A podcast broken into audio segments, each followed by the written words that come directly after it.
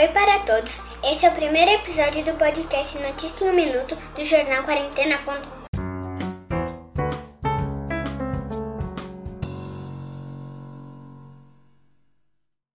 No dia 1 de setembro de 2020, aconteceu um evento importante para os torcedores do Corinthians. O estádio mudou de nome.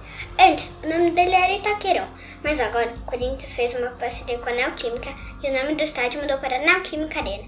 Para mim, sendo uma torcedora do Corinthians, acho que irá demorar para me acostumar a falar o nome do estádio, mas tudo bem, porque a maioria dos outros torcedores irá me entender.